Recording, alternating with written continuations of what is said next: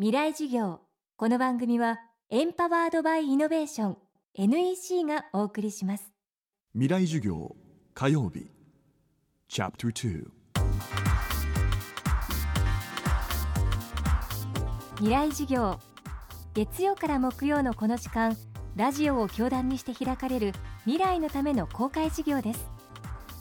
今週の講師は東京大学医学部附属病院放射線科准教授で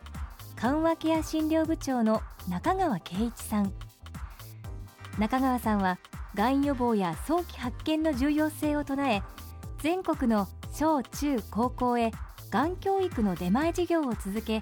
その意識改革から患者を減らす活動をしていらっしゃいます。同時に厚生労働省のがん対策推進協議会委員がんに関する普及啓発懇談会座長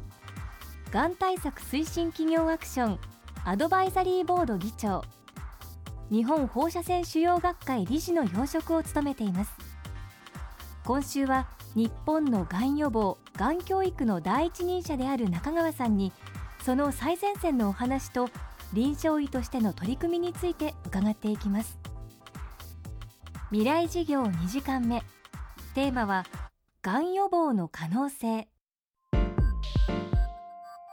防ぐ手立てっていうのはあるわけなんですよね、えー、例えばタバコを吸わないとかお酒は控えるとか運動するとかあるいは、えー、まあがんになった場合でもできるだけ早く見つける早期発見ですね。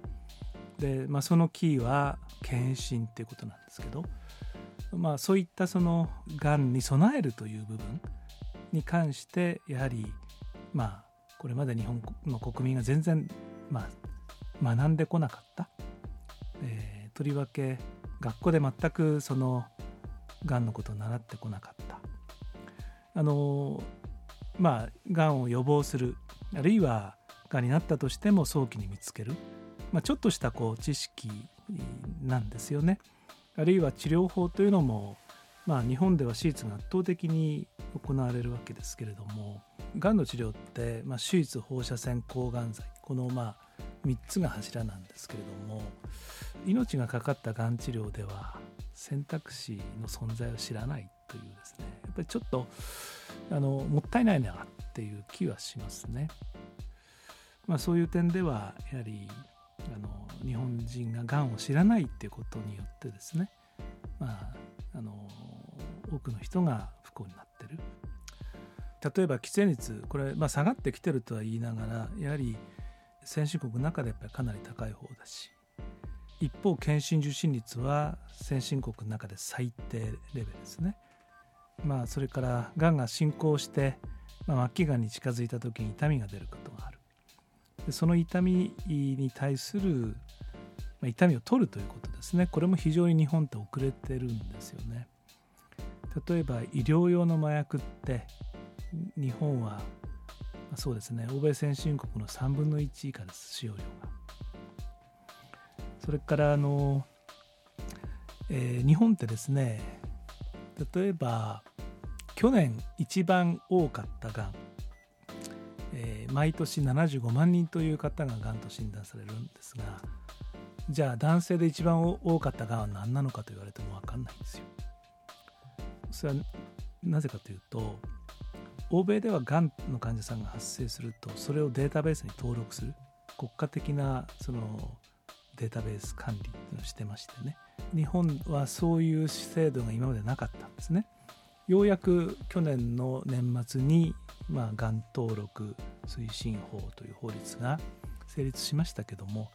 いまだに非常に遅れてますこれも韓国なんと100%やってますから本当に日本は遅れてましてね、まあ、日本はあの世界一がんが増えた世界一のがん大国になったわけですけど、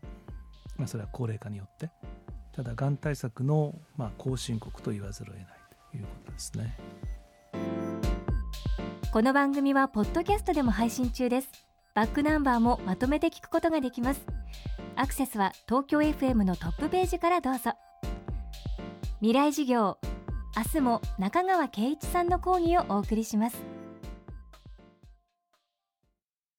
なぜ宇宙を目指すのか。ある宇宙飛行士は言った。それは地球を見るためだ。宇宙から地球を観測し地球の今を知り未来へつなぐ。NEC は約60年にわたり培った宇宙技術で地球の未来を支えます。NEC 未来授業。この番組はエンパワードバイイノベーション NEC がお送りしました。